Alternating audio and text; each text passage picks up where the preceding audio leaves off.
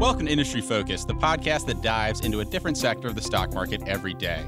Today is Thursday, March 14th, and we're talking energy and industrials. I'm your host, Nick Sciple, and today I'm joined by Motley Fool contributor Jason Hall via Skype. How you doing, Jason? I am fantastic. It's good to be back on. it's, it's been a little while. I think this is the longest gap since uh, sh- uh, shows that I've had in a little while. It's good to good to hear your voice. Yeah, Jason, we, we haven't chatted since around the new year, so it's good to catch up with you. We've got lots of news this week. We're going to talk about, uh, give, give our listeners a preview on how to handle their taxes as we approach the dreaded tax day, April 15th. And we're going to talk about some of our favorite yieldcos. These are companies we've talked about a lot on the show, and, and some of our listeners had asked us to kind of talk about some of our favorites. So we're going to do that. But first, Boeing is in the news this week. Uh, there was a second tragic crash of the 737 MAX aircraft on Sunday that occurred in Ethiopia shortly after takeoff, uh, tragically killing all the passengers on board. The pilot had cited issues with the plane's controls leading up to the crash, and in the ensuing uh, uh aftermath, uh, the 737 MAX has, has now been grounded uh, by Boeing following you know a, a, large number of groundings from, from countries as, as diverse as the U.S., China, and India. Um, shares of Boeing are down nearly 12% this week on the news. Jason, how should investors be approaching this uncertainty around Boeing in this latest tragedy from this airplane? Yeah, you know, first, obviously, this is it's pretty tragic what's happened. Um, you know, when you think about these kind of things. You know, two two planes crashing. You know, on the other side of the world. Um, we actually have a colleague who had a friend who was killed on this latest crash. So, you know, it kind of comes home a little bit um, when that kind of thing happens. But you know, looking at it just as uh, dispassionately as possible. Um, frankly, I I don't I don't see this as really a catalyst for investors that are value hunting to try to look at uh, this is like a great opportunity to necessarily to buy Boeing. I mean, if you think about this just from a from a pure valuation perspective, um, Boeing shares were pretty much at their all time high um, in late February. So, you know, not too long before this all this happened, um, the stock was at its all time high. Um, if you go back to uh, Christmas Eve, the the kind of the low point for the for for stocks over the past uh, decade, really, um, shares are still up 27 percent. So we're talking, you know, less than you know less than three months. Boeing shares are up 27 percent still, and that's after you know, losing what I think it's like 17 or 18 percent from the from the high, 15 15 percent from the high. So you know, I, I, don't think we're talking about a stock that I would necessarily be running out to buy um, on on you know this this this hey, it's really cheap right now. Um, I mean, if you think about it just from a pure earnings valuation perspective, right now the uh, shares trade for almost exactly 21 times uh, trailing earnings. Um, that's that's I mean that's that's a I'd say that's probably fair value for Boeing with with no overhang like the the 737 Max potentially represents. Um, I mean, it was trading for 25 times earnings, um, you know, three weeks ago. So if you if you look at it in the aerospace industry, you look at it for defense contractors, which you know these are that's the two areas where it makes makes a living. It's it's an expensive stock, and it generally always is because it executes so well. Now, thinking about it from kind of the longer term perspective, um, if, if this is a stock that you bought six months ago, three months ago, five weeks ago, um, I, I, also I can't say that I think this is really a catalyst to necessarily sell. Um, one of our, our colleagues, um, Adam Levine uh, Weinberg, who who writes um, a lot about uh, airlines, the aerospace industry, um, pointed out really really well uh, just a couple of days ago that the 737 MAX, uh, airlines don't really have any alternatives. Uh, the Airbus, uh, I think it's the A320. Correct me if I'm wrong yep. on that, Nick, but I think it's the A320 is the other kind of similar narrow body aircraft that that airlines are buying that's similar to the 737 Max, but they they have a backlog that's like five years at their maximum output capacity, which is like 750 planes a year they can't build anymore. So it's not like air, you know airlines that are lined up for the 737 Max. Uh, they they have somewhere else they can go to buy uh, jets that they need for their for their for their operation. So the other thing too, you go back to the not too long ago, the Dreamliner was it maybe four or five years ago, the 787 Dreamliner. I don't know if you remember, Nick, the uh, the lithium ion battery problems that they had. You know, yeah. That fleet was ground. The fleet was grounded. Um, you know, these lithium ion batteries, they were just they were catching on fire on the planes. You know, obviously it's. I don't want to compare that situation to to two jets that have crashed and killed you know hundreds of people, uh, but it was you know it was a severe concern that you know planes would spontaneously catch on fire in the air. Um, it was quickly corrected, and uh, you know that 787 is, has been a very very successful plane. So I think over the long term, you know, Boeing's going to address this and going to you know, get it get it taken care of. The business should be fine. Uh, but I just don't see this as a catalyst to, uh, to to necessarily jump in and buy, or even really to sell, as far as that goes. Yeah, Jason, I, I, agree with you completely there. I, it's kind of a wait and see yeah. position here. That I mean, the 737 Max, the numbers that I've seen is that that that aircraft represented nearly a third of Boeing's profits. Boeing had been expecting the 737 Max to make up maybe 90% of its deliveries in 2019. So, of course, in the near term, that's a really uh, really significant uh, cloud over the stock as we as we see how Boeing can resolve uh, the safety issues with the plane. Of course, is this if this ends up being something they can fix over the air with the software update, you know, it could be just a little bit of a speed bump uh, for the company. But if this is something mechanical and you have to do a full redesign, that could really, really weigh on earnings for a long period of time. But really, yeah. when you look at the company over the long term, as you mentioned, Jason, when we look at these large passenger aircraft, it's really a global duopoly uh, between mm-hmm. Boeing and Airbus, and that dynamic is not going to change based on this recent news. So, as you said, we'll have to see how the 737 MAX safety concern uh, gets shaken out over the next weeks and months. That's going to be de- definitely a, a near term cloud over the stock. But the, but the global environment for aircraft is still bullish over the long term, and the competitive environment hasn't been changed significantly by this. Uh, any thoughts before we move on, Jason? No, I, I agree. I agree 100%. Awesome. Awesome.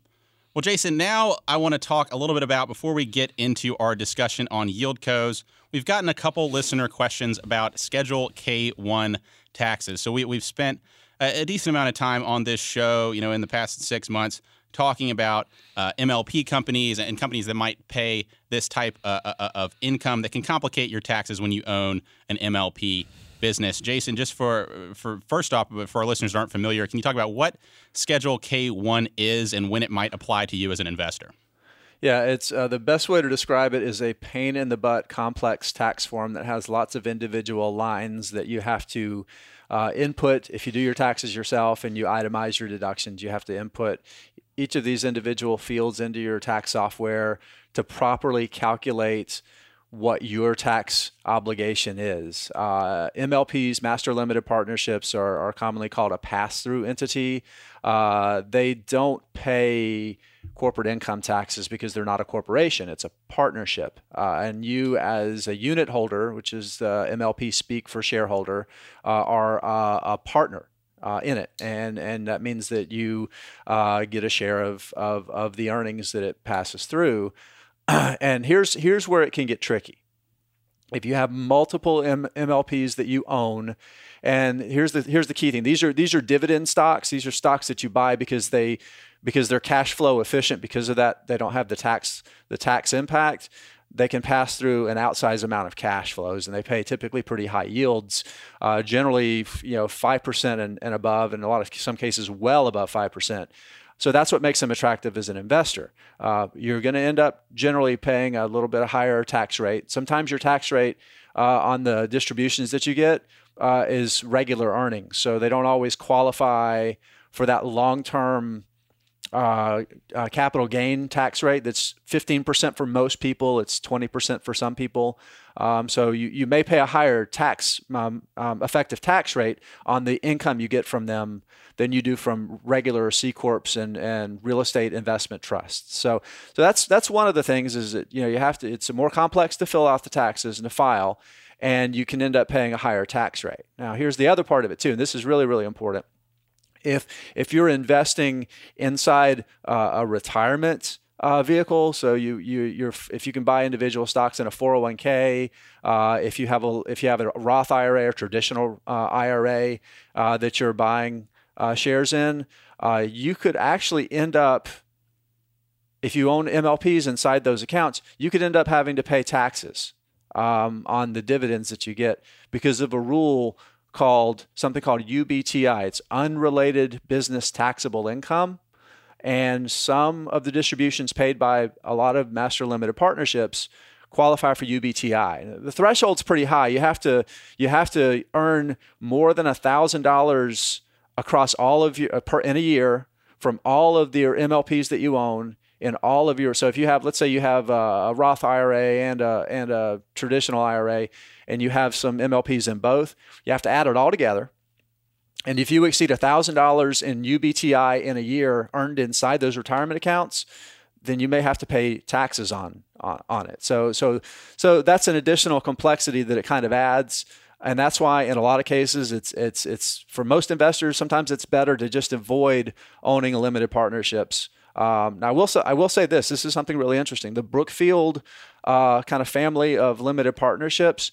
They explicitly say in their frequently asked questions on the taxes section um, that their MLPs are generally fine uh, for American investors and Canadian investors to own uh, in their retirement accounts because they don't pay UBTI. Now, the caveat with a couple of them is that they do have some revolving credit uh, instruments that they have available to be able to use that are kind of a last resort credit instrument they have that if they tap those it could generate ubti but in general they they, they don't. And i personally own uh, two of the brookfield mlps inside my 401k so i feel pretty confident that, that there's not going to be any tax implications from from those companies. But in general, the Schedule K1 is just kind of a pain in the butt document because it adds complexity, especially if you do your taxes yourself, because it's going to add probably a half an hour of time in you know plugging these individual lines, maybe an hour if you if you own three or four of them uh, into your into your tax form every year. So if you pay somebody to do it, they might want a little more money if you're if you're giving them K1s. Um, but in in short, that's that's pretty much it. Right. It, it, basically because a partnership is a pass-through entity, and you're the owner of the partnership, and that the income of the partnership is getting passed through to you. It has to be mm-hmm. accounted for through the Schedule K1 in the same way your income, you know, say uh, from dividends might be in a 1099. So it's a special form to cover that, and it adds right. extra complexity. It's also one of those forms that's notoriously one of the last to come in. So if you're a person who likes to get your taxes done early, it's something to be aware of. Make sure you have all those forms in. It's not to say that. Uh, that uh, you shouldn't invest into into a company that's going to give you the Schedule K1. It's just to know what you're getting into, particularly when it comes to tax season. Uh, it's going to yep. be a little bit extra effort. Um, yep. Jason, now let's move on to our main topic today, where we're going to talk about some of our favorite yieldcos. And the kind of the inspiration for this came from a question from our listener, Cam Kane, on Twitter. He asked for us to uh, do a show diving into the American yieldcos, Terraform Power, Pattern Energy, NextEra Energy, and Brookfield uh, Renewable Partners. Before we dive into those businesses, though, Jason, uh, you know, for our listeners who may not uh, be familiar with what a yield yieldco is, can you talk about what exactly a yield yieldco is and how it fits into the kind of tapestry of the global energy market? Yeah, in, in short, yield, yieldco is kind of a it's a little bit of a catch-all term um, that traditionally what a yieldco is is it's really a vehicle to um, to to kind of fund these large uh, utility scale um, uh, energy projects, primarily renewables. So you think about solar and wind projects to be able to develop these big projects and then to monetize the the production of the of the power that they sell and make money on the cash flows. And generally, the way it works is is a yieldco uh, would be sponsored by either um, uh, a project developer. So, for example, Pattern Energy um, came to be because of uh, Pattern um, Development, which is a privately held uh, renewable energy, primarily been a wind energy project developer uh, for a number of years. And actually share the same CEO. So it was a vehicle to, to find, to use the capital markets to develop and monetize these big projects. Then you have NextEra Energy Partners, which is sponsored by NextEra Energy, which is the biggest one of the biggest utilities in the United States and the biggest renewable energy utility in the U.S. You've got Brookfield Renewable, and it's, uh, uh, I guess, almost a subsidiary now, which is Terraform Power, which Brookfield Renewable owns um, almost 70% of. And they're sponsored by Brookfield Asset Management, which is one of the world's biggest infrastructure asset, uh, real estate asset uh, developers in the world. So, so that's so when somebody says Yieldco, it's it's it's a energy producer that is sponsored by some big asset developer or um, a utility company. Um, and the, the thesis for investors is yield. That's that's it's it's right there in the name. Is that you're going to make money from the dividends or distributions that they pay out. Uh, they they typically take on a lot of debt to build out these projects.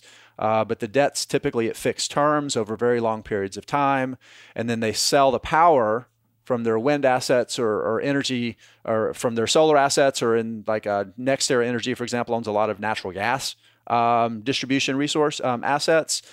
And then they sell those things on these really long term contracts, like 20, 25 years.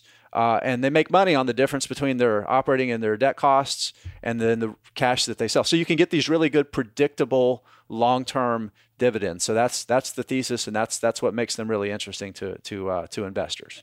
Yeah, Jason, and, and, as we were kind of prepping for this show, you had mentioned uh, some kind of macro trends as we see energy shift over toward uh, more renewables, and the, and the cost of each individual uh, kind of unit of new electricity, com- you know, regresses more towards zero over time. That the role right. kind of yieldcos play uh, as the middleman between these between uh, these power power companies. Um, uh, puts them in an attractive position. Do you want to talk a little bit about that thesis for our listeners and kind of how that fits in? Yeah, it's it's interesting, right? You think about you're a big utility, you're Southern Company, or or you know Duke Energy, or one of these big guys. Why would you want to go to a middleman to buy power? And it just seems like it doesn't make sense to do that. Uh, the reality is, if you're a utility and you need more power than you're able to produce from your existing assets, it's especially if you're a regulated monopoly, you're a power producer. It's not really you don't you don't just go contract a, a, a builder to build you a, a, coal or a natural gas or a you know wind power plant. You don't. It's not that easy. Yeah, typically you have to get approval from your regulator, which is often the state, because you have to pay for that, which means you're going to have to take on debt, which is going to mean incremental expense, which means that you're going to have to go to ratepayers to sometimes increase your rates. So there's all these steps that you have to go through. And uh, furthermore, there, there's been some utilities that have really had some serious debacles over the past few years with these big projects that they've tried to develop and they just haven't panned out. And ratepayers are on the hook for something that has, has failed. So if you're if you're a utility and you and you need to add a little bit of incremental power, being able to tap a, a TerraForm Power to buy a certain amount of electricity um, is a great way to be able to do it because you can meet that incremental need without having to add capital expense uh, add leverage, which means adding additional risk for your for your shareholders, and not have to go through the process of getting approval from your regulator to to do all of those things. So it's really a great situation um, for for these independent producers, these yieldcos, to be able to fill a need um, that really really supports the utility's ability to to provide uh, low cost, especially renewable energy, uh, to to their ratepayers. Um, now, one thing that you brought up that's really important, you want to talk about um, the like the accelerator depreciation. That's another big issue for the utilities. I think that's another thing that's really important. Sure. So, I mean, we, we've seen, uh, you know, as the cost of renewables have come down over time, that, that makes these existing assets like coal and, and things like that, the value of those assets are, are reduced over time because the uh, marginal, uh, you know, when, when you install um, these new renewables, uh, once they're once they're physically in place, they're going to continue producing energy at, at, a marginal cost that, that is much lower than, than each incremental bit of energy that you have to produce via coal plants. And so, as that happens over time and, and those plants become less economical, those have to be written down uh, uh, by by utilities over time, which which creates additional pressure um, on the business from the ability to to put more cash to work to expand and kind of transition their power assets. Uh, does that kind of Jason, I'm kind of rambling here yeah, here a little bit. No, so, it does. So, it, it so. does, and I think the key the key part of it is that the incremental cost, right? Think about especially wind and solar is coming down quickly too, but especially wind. It's cheaper for a utility in many cases to buy wind from a from a, a pattern energy uh, than it is to continue to fire a 40 year old coal plant, right? In terms of the per unit energy production costs. So they have this old asset that's too expensive to continue. It costs them more to maintain and use that asset than it might be to buy incremental power from uh, from you know one of the yieldcos, and they have to write off the value of that of that old of that old asset. So it has a negative impact on their books if they try to replace it by accelerating the depreciation of it. Um, it's just you know it's it's it's another way that uh, renewables are are and these yieldcos are really kind of disrupting uh, the utility industry, but at the same time they're kind of providing the utilities with what they need to to address the disruption that's happening.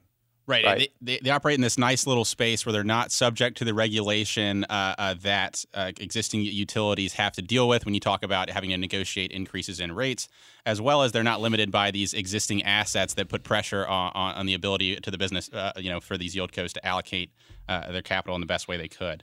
Um, yeah. let, let's Let's go uh, talk about some, some of these yieldcos that we really think investors should be paying attention to. And the first one I want to talk about is Brookfield Renewable Partners. Uh, uh, Matt DiLallo and I spoke about this company, uh, you know, at, at, some length on, on, a recent episode. You know, when you look at Brookfield Renewable, obviously, uh, most of their assets are hydroelectric assets. They've been moving more recently into wind and solar.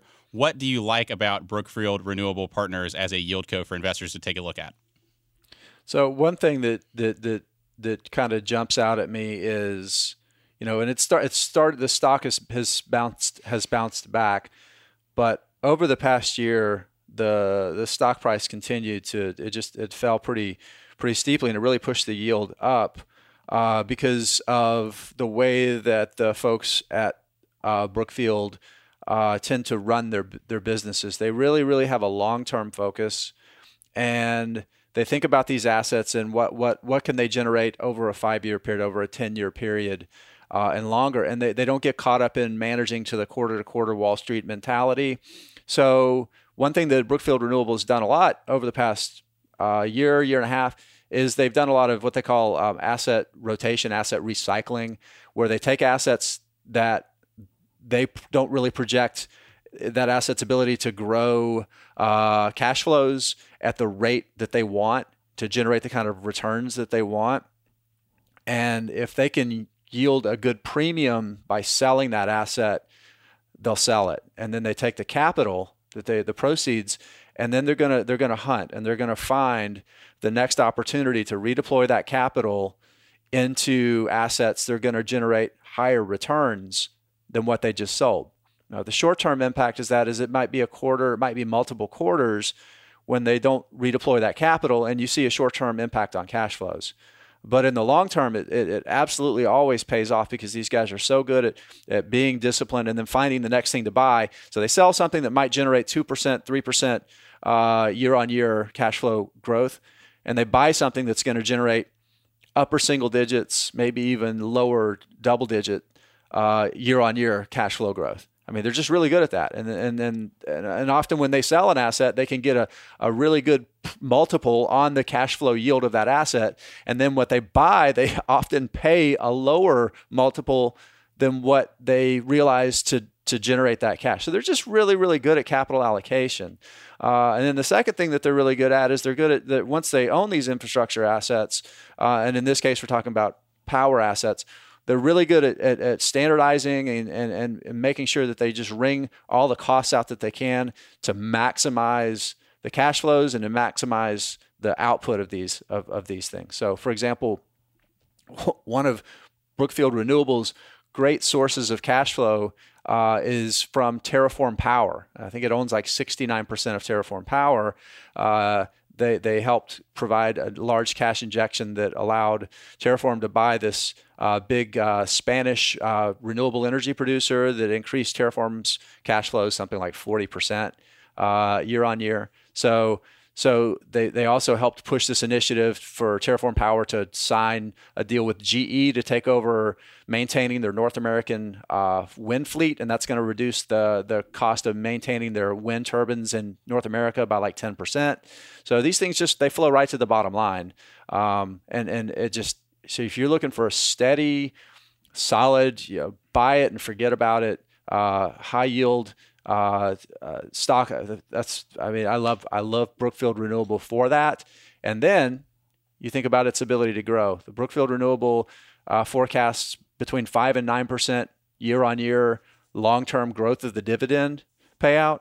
So the ability to grow that dividend uh, regularly by growing cash flows over the long term uh, makes this a great really buy and hold reinvest those dividend stock. I'm just a huge, huge fan of, of, of, of most of the Brookfield entities, uh, Brookfield Renewable, especially right now. Right. Uh, Brookfield Renewable, if you look over its history, it's delivered a 15% total annual return, which you know, obviously that takes into account the dividend. But I mean, if you can compound your wealth at 15%, particularly as we look at the way the trends have to move when it comes to renewables over time, there's going to be real opportunities for them. You talked yeah. about uh, you know their asset recycling. And 2018 was really a period in which in which you know Brookfield Renewable is going through that in a really significant way, and they've opened up a lot of liquidity on their balance sheet to allow them to to move, uh, start redeploying capital to drive uh, new uh, investments and, and to continue to drive returns. They have over two billion dollars in liquidity on their balance sheet. They've been able to you know have their their debt uh, structured in such a way they don't have any maturities for the next four or five years, so they can really start deploying their liquidity uh, to grow the business. As you mentioned, the track record of management to just continue to allocate capital in a prudent way and drive returns for shareholders uh, is really attractive and really an attractive way to get exposure uh, to renewables. I, I, will say, you know, a lot of folks will look that they have a large uh, portion of their assets in hydroelectric power, and maybe it's not as exciting as wind and solar, but those assets really are can give you a really dependable return over time. Uh, really, uh, we've talked in the past, Jason and I, about the issues that you can have from a matching supply and demand from an energy point of view with solar and wind. You avoid those issues uh, uh with hydroelectric power. So I, I, really like the way they've allocated their assets. I like their track record. I like that they have a strong history of prior returns. It's really, really a great business to look at and, and just you know put in your portfolio and, and, and you know be able to sleep at night pretty well. Jason, you mentioned TerraForm Power. That's the second yield co I'd like mm-hmm. for us to talk about. Yeah, you mentioned uh, Brookfield Renewable and Brookfield Asset Management together. Uh, the Brookfield family, you know, took a majority interest in in uh, uh TerraForm Power back in 2017. Bought it away from SunEdison when they were in bankruptcy. This is another instance, as we mentioned, of Brookfield being able to buy assets at attractive valuations. Talk about an asset you can buy at a bankruptcy. Rarely do you see better valuations than that. And they've really been able to, as you mentioned, pump cash into the business to allow it to continue to grow. When you look at TerraForm Power uh, as an opportunity separate and apart from Brookfield Renewable, and the ticker this is ticker here is TERP, what uh, advantages does TerraForm Power have versus Brookfield Renewable when it comes to an investment to differentiate between the two? And uh, which do you find more attractive today? So one thing is, you know, going back to the whole Schedule K1 thing. Uh, Brookfield Renewable Partners is a limited partnership. You get the K1. Yeah, you know, I, I address the fact that they that the Brookfield uh, partnerships. They tell you you can own them in a retirement account. I personally do, so I don't have any concern about it. But if you do have any issues, or and there's a lot of cases you're just you're you're buying in a taxable account, and you again you may have to pay the higher tax rate. Uh, there's more complication, uh, especially if you're dealing with uh, a larger portfolio and you may own uh, you know a multitude. Uh, TerraForm Power is not a limited partnership. It's just a, it's a regular old corporation, so it pays out qualified dis, uh, dividends. You get your 1099. It's it's just a lot cleaner. Uh, it's a lot easier. So that's just kind of a nice thing to know. Um, in terms of kind of the thesis, it's it's it's a it's a wind and solar play. It really is. You know that's that's where their assets are.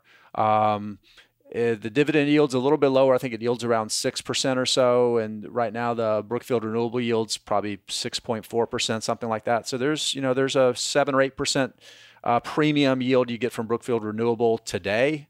Uh, you know, that can change pretty quickly over a few, a few trading days. Uh, but in general, Brookfield Renewable has paid a higher yield. So that's part of the exchange for the for the higher taxes, lower taxes going to TerraForm Power. Um, I think in terms of pure growth, uh, from here, TerraForm Power is a little smaller.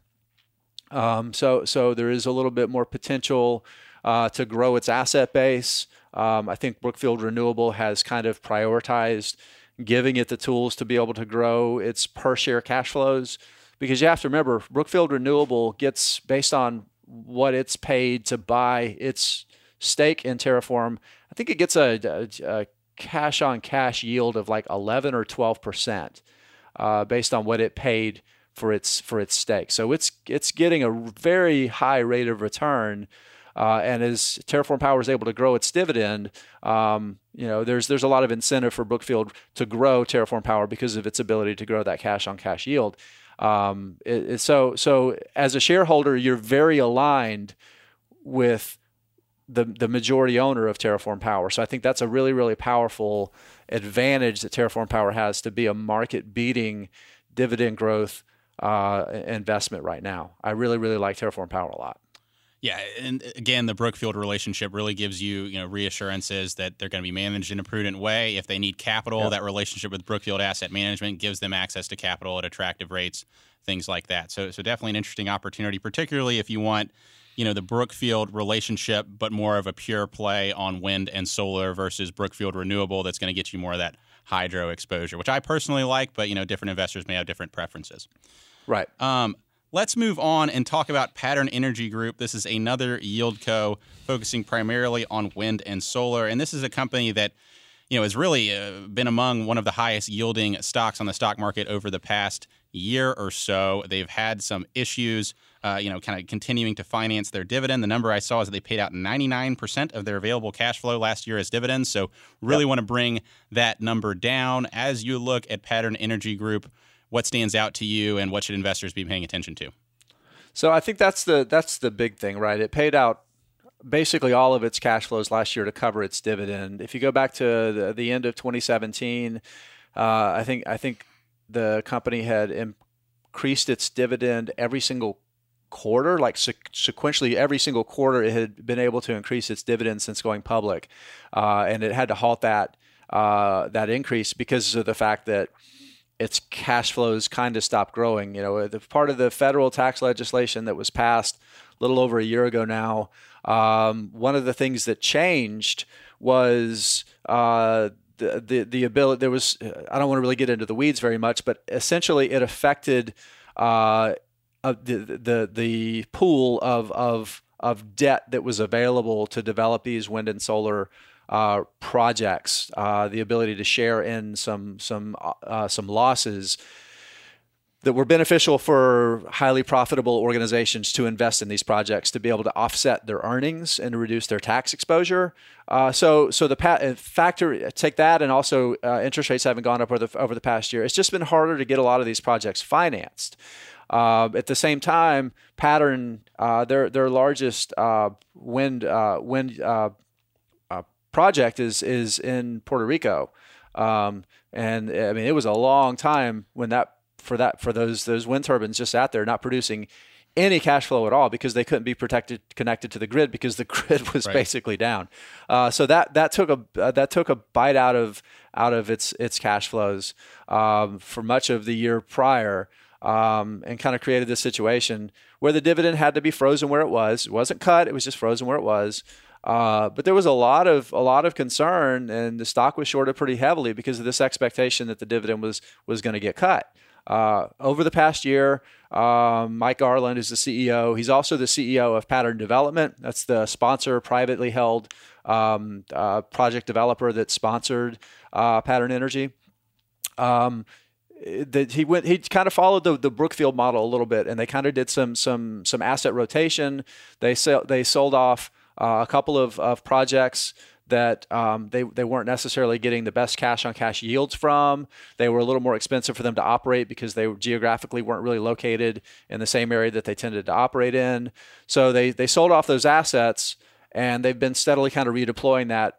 Uh, and it's, it's starting to pay off. You know, their cash flows, they increased double digits this year, which is good because if they didn't increase, their dividend would have cost more than their cash flows. So, you know, they were able to avoid having to to cut the dividend by kind of reallocating and re, re, rejiggering their their, uh, their their portfolio of assets. Um, the, the company just did something that I think is really interesting um, with their most recent earnings is they actually outlaid their guidance for the next two years and explained how they're going to be able to get to that targeted 80% payout ratio, meaning that that it, will take about 80% of their cash flows to cover their dividend, giving them a 20% buffer.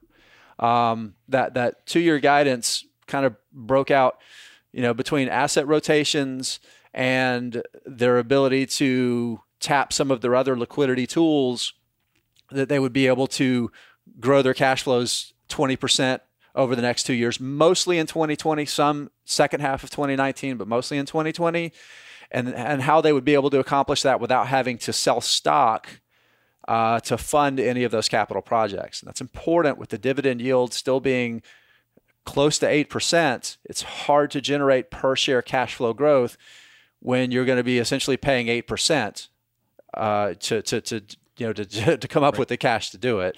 Um, so, so this is definitely higher on the risk reward side. Um, the, the, the potential, the, the, the, the reward is you get a, a yield that's, you know, a good 20% higher than most of the other yieldcos. If you're willing to take on the risk that management can't pull off what they're, they're saying they're going to be able to do to build a little bit of a gap to make their cash flows a little bit more secure in terms of protecting the dividend.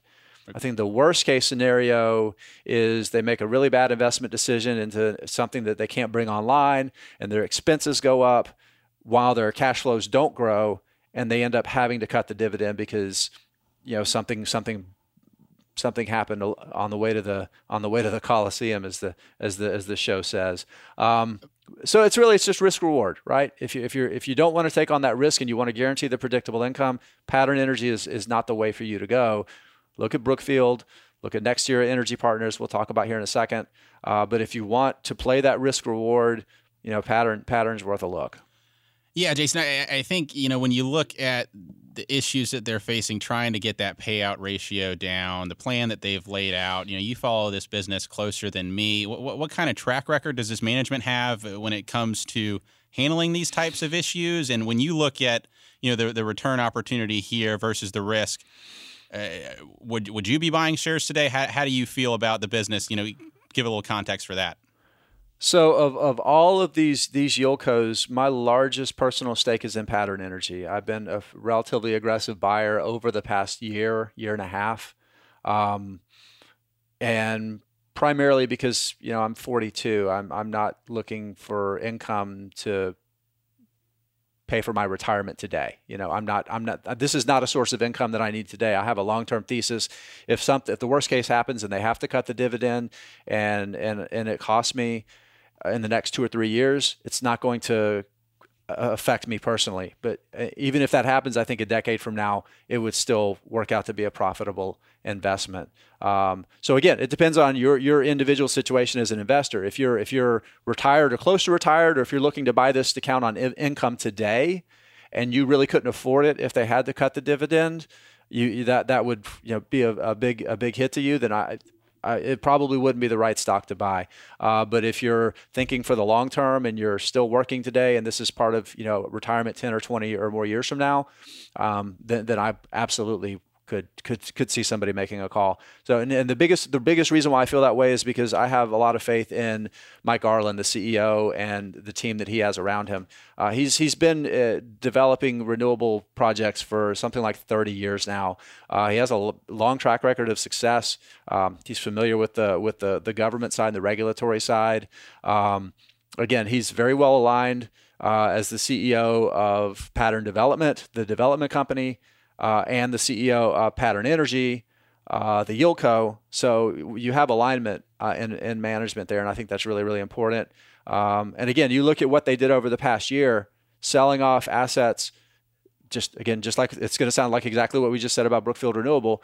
They they sold assets at a higher yield multiple than what they paid when they redeployed that capital into new assets. And when you have a management that has a clear record of being able to get a better premium when they sell something than they pay when they buy something, I think you can feel pretty confident that, that you have a management team that's really disciplined when it turn, comes to managing capital.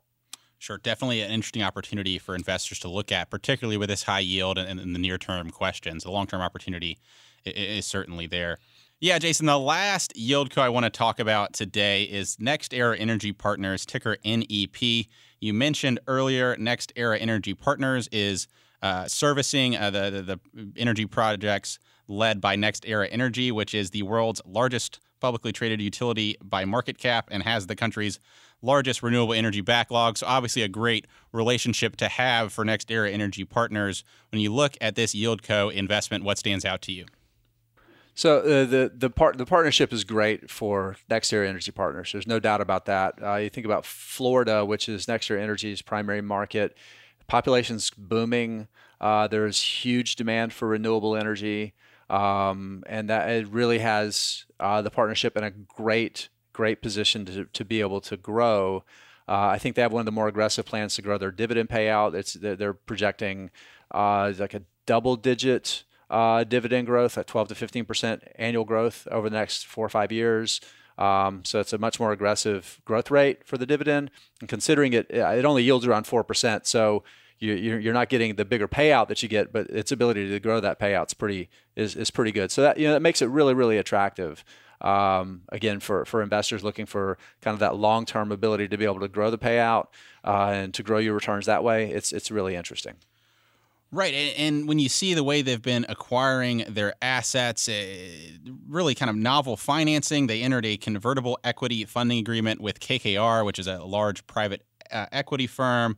And, and through that, uh, KKR paid $900 million for an equity interest in this portfolio of renewable assets that uh, NextEra Energy Partners created, uh, you know, after they, they bought some assets that dropped down from the NextEra Energy parent company uh, when you see you know this financing, you know they're, they're partnering up with it with a private equity uh, company to help finance, you know, uh, to monetize uh, their existing assets. You know, it, what advantages does this financing structure give uh, to NextEra Energy Partners, and, and uh, with that liquidity, what what might they use that for going forward?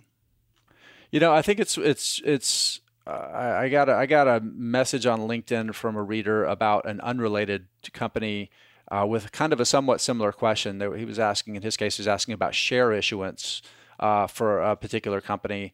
And I think the key thing about it is it's just like this is this is no different from selling stock or raising debt uh, or using internal cash flows. What it really boils down to is is what is your rate of return, right? And I think that this is just another tool uh, that management has in its its tool belt of capital uh, to be able to use. And and the the reality is that one of the reasons uh, NextEra Energy Partners dividend yield is is low is that the, you pay a higher cash flow premium to buy NextEra Energy Partners because it has a really really good track record of growing those cash flows and growing them on a per share basis. So management has a really good track record of of of getting very high rates of return. So this I think this is just another way to do that. I don't think it's necessarily uh, fundamentally a, a, necessarily a great big deal. It's just another creative way to to leverage the, the best rate of return that they can get uh, on on wherever they get their capital from. Sure, Jason. Uh, the, the other question mark kind of floating around NextEra Energy Partners uh, has been their relationship with PG&E. So management was really open with this on their last call.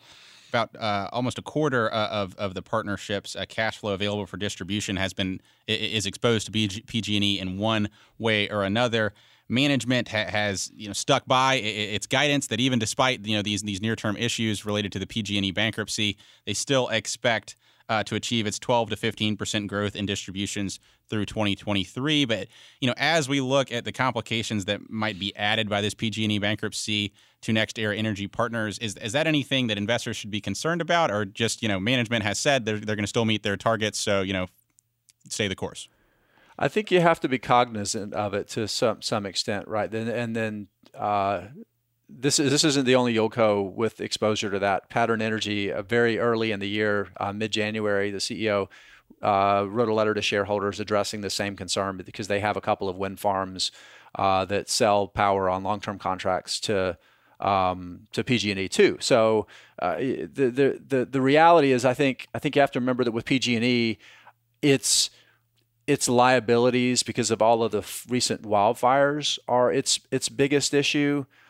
It's going to continue to need to buy power. It's going to continue to need to produce power, and I don't unless somehow the terms of some of these deals are just onerous and a bankruptcy judge says okay you need to cut you know this this deal needs to get cut by 30% I, I just I don't think that's the case. I think these deals are probably pretty competitive and they're pretty reasonable. Uh, but I think the bigger risk is this: just if one of these, any of these deals to buy power just are a sweetheart deal, and and NextEra Energy Partners is just getting way too much cash flow from them. That's one thing. Um, but but I, I think it's probably a bigger kind of feels like a bigger concern than it really is. I think over the long term, it's not going to really cause cause any issues. Right. I mean, they're not going to turn the power off in California just because PG&E has gone bankrupt. I sure hope they don't for you, Jason. Uh, Yeah, given that yeah. uh, like the lights to stay on in the in the Hall household uh, over there. Yeah. When we look at NextEra Energy Partners, uh, like you said, that partnership with NextEra Energy really powerful for them. Uh, Mm-hmm. You know, really good customer to have. Um, opportunities for growth, you know, maybe some near-term concerns with PG&E, but still a uh, an attractive opportunity. And you know, the market the market recognizes that. That's why it only yields four percent versus you know Pattern Energy that has had some near-term concerns, and it's you know its yield got bid up for that reason. So another interesting uh, uh, yieldco for folks to look at to kind of wrap everything up, Jason. As you look at these opportunities, uh, you know, in the yieldco space, is there any of these that specifically you think? Uh, was would be most attractive for investors today. Obviously, different portfolios have different needs, but for the general investor, you know, if you only had to buy one, uh, what what would you be most excited about buying today? So if if you're if if if you could only buy one of these of these companies, no matter your situation, I would I would say Terraform Power is the one that I would suggest. You're going to get a solid yield. It reduces any potential risks of, of, of, of weirdness with your taxes, so it's nice and clean and easy. And I think it has a tremendous pathway to growth and to grow the dividend. And you're just you're getting a nice strong yield right off the bat today. I would I would I would say Terraform Power would be the one I would suggest just about across the board. Sure, you can't go wrong there, Jason. I think I would probably lean a little bit more towards the Brookfield renewable. You get that exposure to Terraform Power, but as well you get you get those hydroelectric electric assets, which which I think is really interesting. But Jason, thank you for coming on the show, sharing uh, with our investors. You know this really interesting space to get exposure to renewables in a way that you know you really can sleep at night and get some dependable cash flows. So definitely something for our listeners to pay attention to. And thanks for coming on, Jason. Absolutely. And I think five years from now that you and I both are going to be proven right for our recommendations. Fingers crossed. We'll circle back in five years. Perfect. As always, people on the program may own companies discussed on the show, and the Motley Fool may have formal recommendations for or against the stocks discussed. So don't buy or sell anything based solely on what you hear. Thanks to Austin Morgan for his work behind the glass. For Jason Hall, I'm Nick Sciple. Thanks for listening, and Fool on.